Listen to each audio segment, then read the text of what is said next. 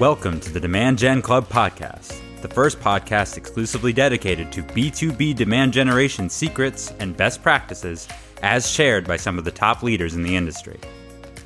This podcast is brought to you by SaaS MQL, the account based marketing agency based in Redwood City, California. They help venture funded SaaS companies scale demand generation from target accounts.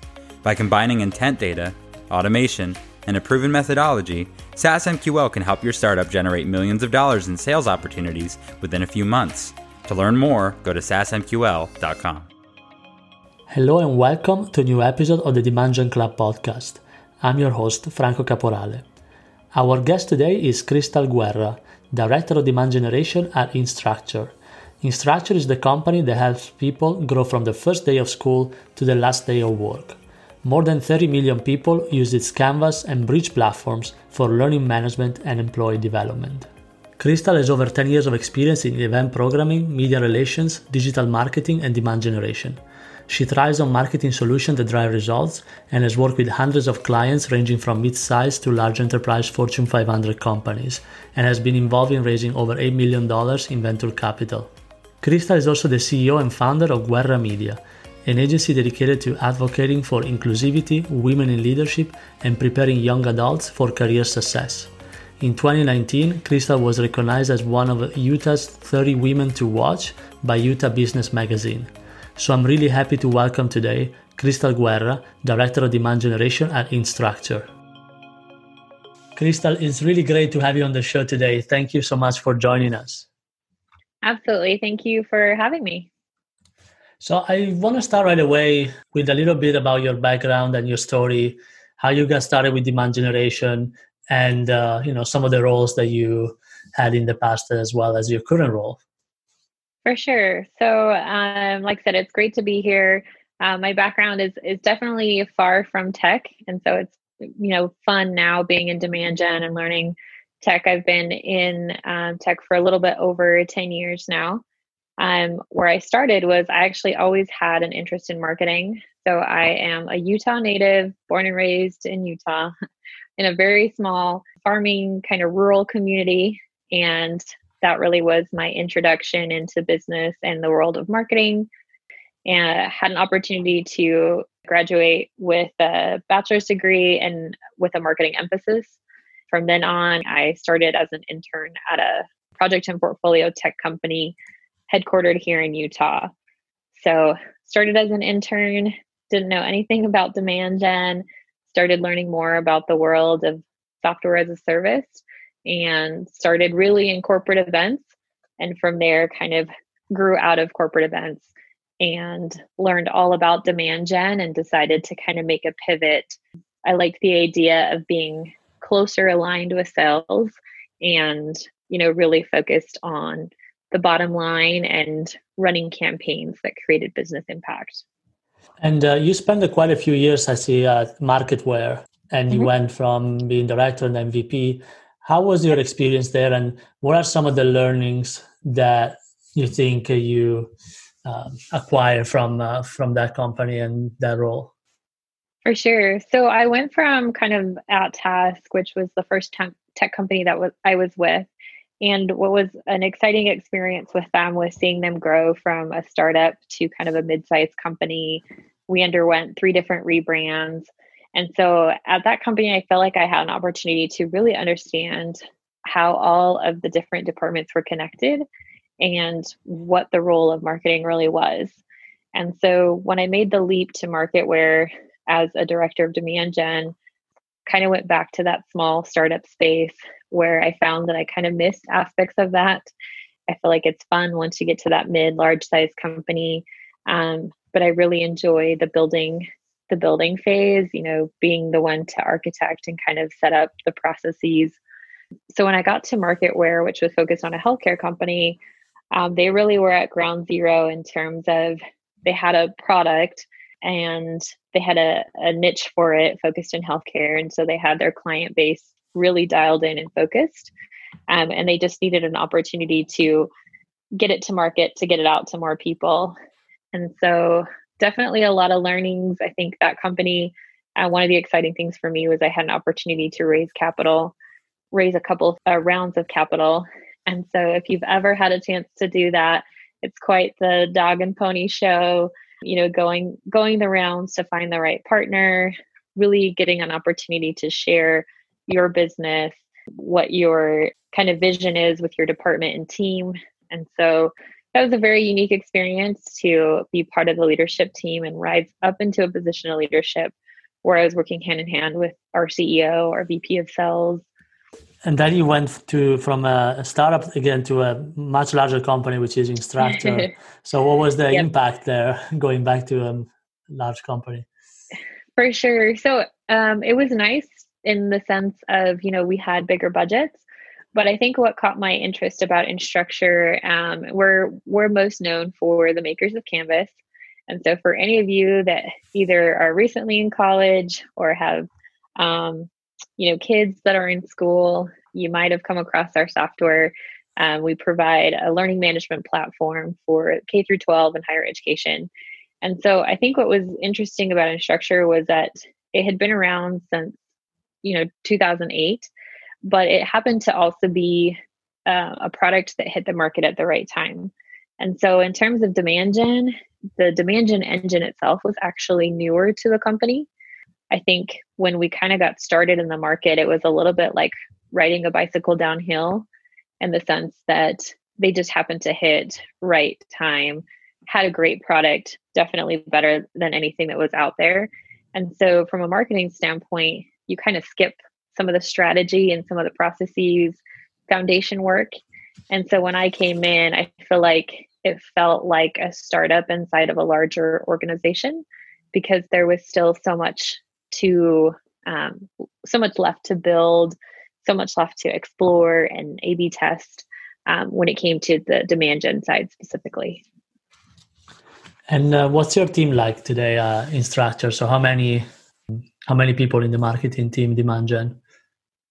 For sure. So um, we're smaller on the demand gen side. So myself, I'm actually our director of demand gen for our North America market, which is about where 80% of our business comes from. Um, something that's exciting about us is that back in 2019, we actually went from being publicly traded to being privately held company, which is very unique from where a lot of people normally like to go. So I have myself and then I also have a counterpart who um, tag teams with me for K through 12 and higher education. And then our global email marketing team also reports up through me. Awesome. And uh, I mentioned, I know you, if I remember correctly, your favorite tech stack is with Salesforce and Marketo. That's something you're pretty used to. Is that what you have today uh, Instructure? Yep. Um, definitely, I've been familiar with Eloqua. Actually, used HubSpot at my last organization. Um, implemented them everything from you know the web to our email automation. Here, I've had an opportunity to go back to Marketo, which I hadn't used in probably about eight years, hmm. and so they've come a long ways. But they're you know such a well-known player in the space with integrations for just about every system. And since you've used uh, Eloqua, HubSpot, and Marketo, do you think uh, would you recommend one over the other based on company industry or uh, size of the company? Is there a is there a, a way or a, a method to select one versus the other? Sure, I would say definitely size of the team and organization, and also budget. Um, Marketo and Eloqua as enterprise solutions definitely are a lot more expensive. Um, I think HubSpot actually think that they've got they've grown a lot in functionality and they're they're great for kind of that small or mid-sized company. I think something that HubSpot has an advantage over some of the enterprise solutions is they're definitely built with a more user-friendly kind of intuitive interface. So that's kind of what I would use as far as the marker for when it makes sense to upgrade or not is one definitely being mindful of your budget and and spend because it can add up pretty quickly depending on how many contacts you have. And then second to that i would say um, looking at your team structure for sure. Makes sense. Uh, yeah especially on even hubspot is getting pretty expensive now. So you mentioned tableau so i want to kind of touch on the analytics side what's your dashboard like? Is that in Salesforce? Is that in Marketo? Is that in Tableau? Like, how do you look mm-hmm. at data and how frequently do you look and what, what are the metrics that you look um, uh, frequently? For sure. So I absolutely love data. I think that it is the keystone to success when you're talking about demand gen. And I feel like it's what separates marketers from demand gen kind of specialists and um, really makes a difference. And so I'm fortunate enough to have an amazing uh, revenue operations team that is helping us connect all of our data points into a digestible dashboard that we get to build together. So I actually look at all my data in Salesforce, but it's held within a Tableau dashboard. So it's actually built in Tableau and then um, embedded in our Salesforce instance. My kind of North Star for success number one is pipeline for sure. so we have very clear pipeline targets yearly, quarterly, and that's kind of my first metric that I look at.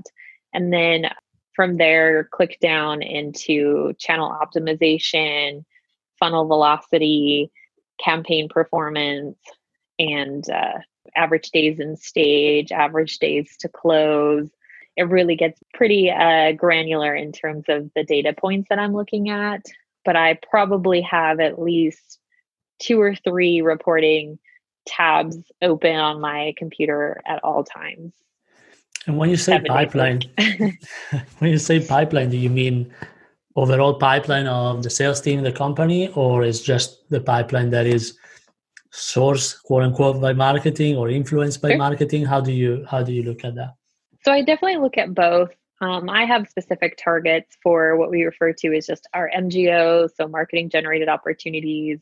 While it's important for me to make sure that we're hitting our targets, I mean, I do look at the overall health of the organization. We really try and play team here. So it's never a sales versus marketing, but it's always where are the gaps as a business as a whole and where can we help out and so I would say at you know at the end of the day, I'm on the hook for our marketing generated pipeline and specifically inbound from the marketing generated side of the house. But I do like to look at the overall mix that we have coming in because COVID was a perfect example where we had such a big volume of inbound that there was no need. I mean, we we needed to pull the outbound team over to help us on the inbound side side with the the influx we had, right? And so in that case, I expected to see the mix look a little bit different.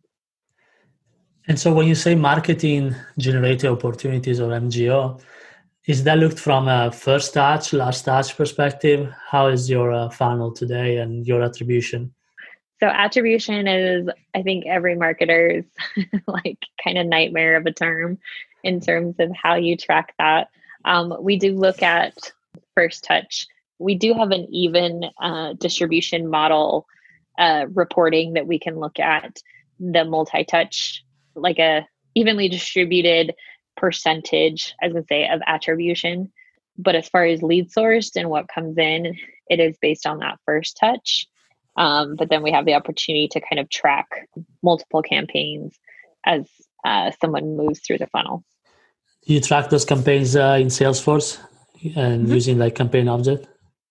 Yep, we use the campaign object. Again, our, our revenue operations team has done a great job of working with us to set up that that uh, process, but it is very intricate in terms of required fields, everything from dollar amounts to expected responses. Tracking links are auto populated. So we definitely leverage the uh, campaign objects. Nice. Awesome. So I want to also talk about lead sources since we talked about campaigns. I want to understand uh, what are some of your top lead sources today and uh, what are you investing most of your budget? Yep. So I would say our website is definitely still our number one kind of biggest muscle when it comes to lead generation opportunities. Now, if you look at the mix of where people are gravitating towards in terms of content. Oftentimes, that is demand gen offers that are now posted, like a webinar that's been reposted to the website. But overall, content strategy is definitely at the forefront of our lead gen engine. Um, that's something that was a very big thing for me when I came on is understanding how much content we had and making sure again that that was at the forefront. So I would say our websites are number one. Um, second to that, a big contributor for us is events. We are in the education um, industry, and in this field, face to face is actually still very much valued. And so we've seen a lot of success with both K through 12 and higher ed, really gravitating towards events um, as kind of industry thought leadership, trade shows, forums, and summits. So that's been important.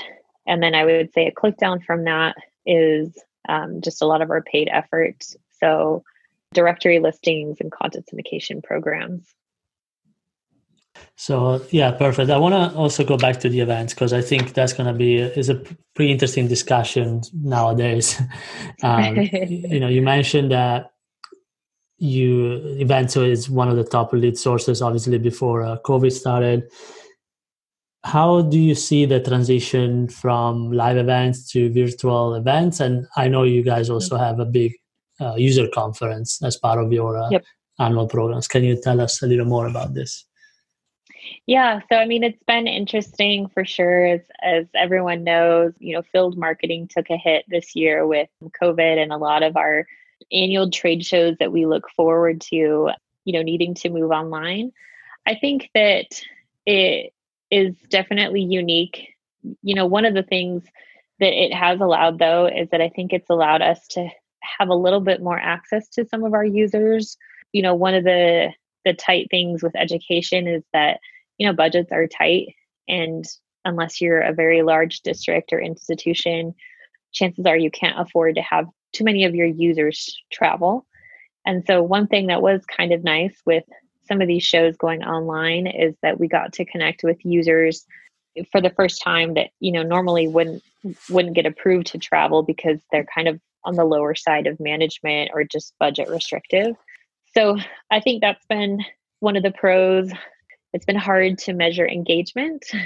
you know, you come back from a show, you typically have your hot leads list, your, you know, medium and low. And with it being online, it's kind of hard to know and understand who um, truly engaged and who was, you know, listening to your content or presentation because you can't physically see people. In terms of our user conference, we have a very big industry show that um, everyone typically looks forward to around three, 4,000 people. We moved that online for the first time this year and ended up with a little over 30,000 people registered, which was just amazing. It was a global conference, which was also unique for us. So there was there were some pros in that. I think, um, like I said, we had a lot of people thanking us because in the past they haven't been able to go because it's been um, budget restrictive, and and this year that wasn't the case. And so it wasn't geography uh, dependent either. Usually, you know, when we do it on the West Coast, we get a lot of West Coast people out. And so there weren't any boundaries in that sense. Do you think that the engagement is higher if you organize a virtual event versus a series of webinars, for example? Because in many sure. ca- in many ways, you know, they are they are similar. Right? At the end is yep. is an online presentation. What do you think is the difference, and do you see a difference in in engagement? Um, yes, I do see a little bit of difference in engagement. I think one of the differences between a standard webinar and more of an event focus is the engagement in the session or the platform that you can do. So typically like we host our webinars through just a Zoom a Zoom instance. With the virtual event, we actually used a more tailored kind of event platform that allowed for more of a real type kind of networking and connections feel. And so I think that was the difference where people could actually come and it looked like it was a table that you were around. There was a whiteboard feature. So I think if you're going to go the event route and you want to pitch it as an event, um, it's important to make sure that the tools and the tech stack and the platform that you're using allows for additional engagement. You know, when you do a webinar, it's very much a presenter style mode where you don't get to see a lot of face face of the attendees you might just have the one chat feature. One of the things that we did with this event is really try and we had a selfie booth like option, we had badges people could earn. So we really tried to gamify the experience to make it feel and kind of replicate as much as we could the face to face experience. And can you share what platform did you guys use for the event? We used um, Remo and um, Mobile Writer. So it's a couple of a couple of different platforms there. I've used Loom um, before. That's another one that I actually had an opportunity to present on as a speaker. That was a great experience. So I would just say make sure to do your research and shop around for a platform that's going to complement what you're trying to accomplish and also make sure that it integrates with your existing marketing tech stack. Nice to hear. I hear obviously a lot now of uh, virtual yeah. virtual events platform, so I'm always curious to know which one is supporting these large virtual events. And thirty thousand users is pretty large. Yeah. Cool. So I also want to ask you about your relationship with sales because obviously you know your focus is pipeline you are very concentrated on generating more and more uh, opportunities for the sales team so how do you work with them what kind of cadence do you have? Do you share a dashboard together? Like how does uh, the process work? For sure. So this was this is personally one of my soapboxes when it comes to demand gen is having a good relationship with sales. I've been in organizations where it's been a us versus them and it never it never works in anyone's favor. And so um, there's a saying that says rising tide raises all ships and I feel like at the end of the day, when the company is doing well, it just makes everyone's job easier. and so um, for me, I really, when I got here at Instructure, I really extended a peace offering when it came to our SDR team. They actually used to sit with marketing, they've now realigned and they sit with sales.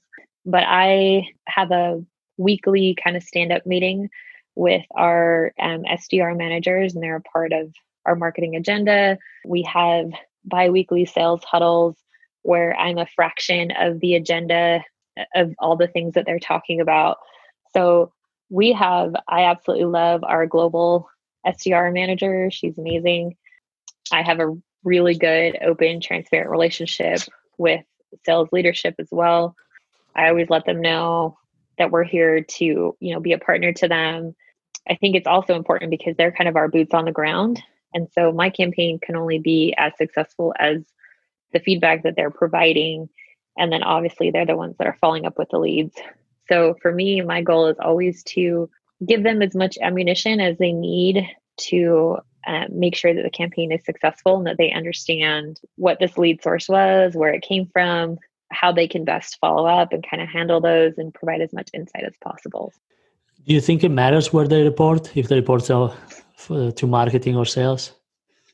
You know, I've seen it. It's every organization and team that I've been a part of. I've seen it different ways.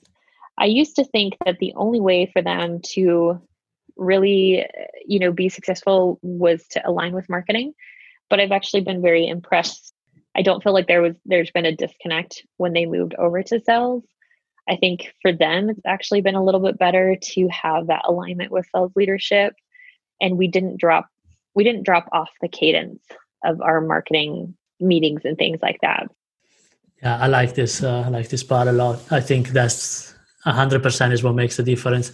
If if the marketing person really understands sales, then you know can lead a good SDR team. But if if they don't it's much better if they are under sales and as long as there is the alignment that you mentioned then mm-hmm. everything should flow properly yep definitely and they should be incentivized to you know it's it, they're on the hook for their handoff calls and their numbers and so for me it's never made sense to i guess sever the hand that feeds you in that sense um, mm. because it really is i've always just seen it as a win-win for everybody. I'm like, hey, we would love to comp you more and help you crush your numbers, right?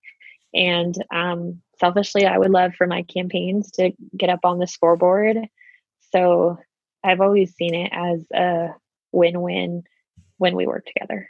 Is there any trick to recommend in terms of handoff of uh, leads to SDR? Do you guys do anything in particular to make sure that all the leads are followed up properly and there is enough information for the SDR? For sure. Yeah. So, a couple of things that I've implemented are campaign briefs.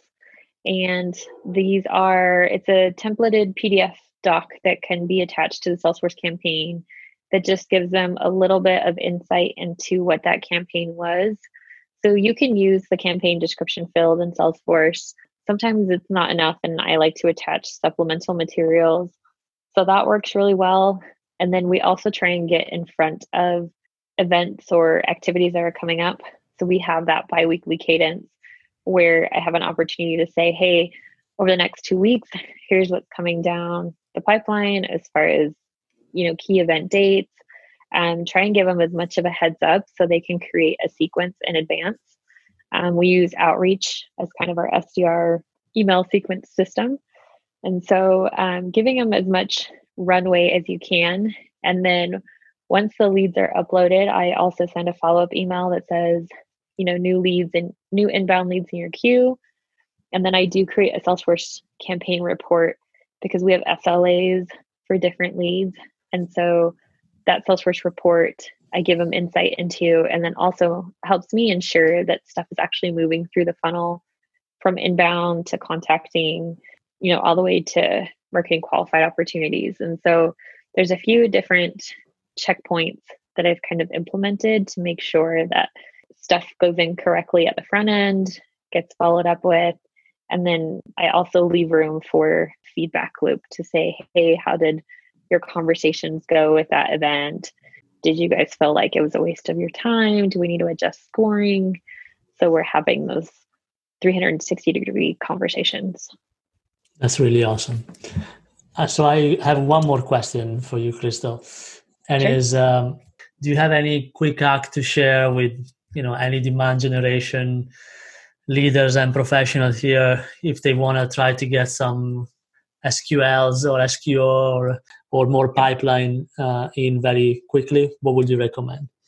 Bribing your sales team. No, um, I think uh, you know one thing that I've come to realize in my marketing tenure is that most organizations don't have a lack of contacts problem. They have a lack of follow up problem. And so I always say fortune is in the follow up. And I think that sometimes getting creative and digging through your database to find opportunities for reviving some of those conversations. So, whether that's going back through your closed lost opportunities, going back through your event leads from a show that might have been a few months ago, sending them some kind of a revive campaign. I know our our APAC team likes to call them, I think, zombie zombie campaigns. You know, and just kind of bringing some of those back. Sometimes you can find some low hanging fruit or some quick wins and stuff that you've already brought in and spent money on. And if I had a metaphor I could place around it, it would be um, there's always a little bit more toothpaste in the tube. Sometimes you just got to roll a little bit more to kind of squeeze it out there. But especially if you're limited on budgets or you're looking again for some quick wins, um, take some time to go back through your data. I love the toothpaste metaphor. I think a lot of a lot of people are going to try to squeeze more toothpaste out of the tube in the next two months, especially this year. Right. Yeah, definitely. Well, Krista, it was really great having you as a guest on the episode today. So I, re- I really enjoyed the conversation. Thanks so much for uh, for joining us. Absolutely, and likewise, uh, it was great conversation, and happy to connect with anybody afterwards.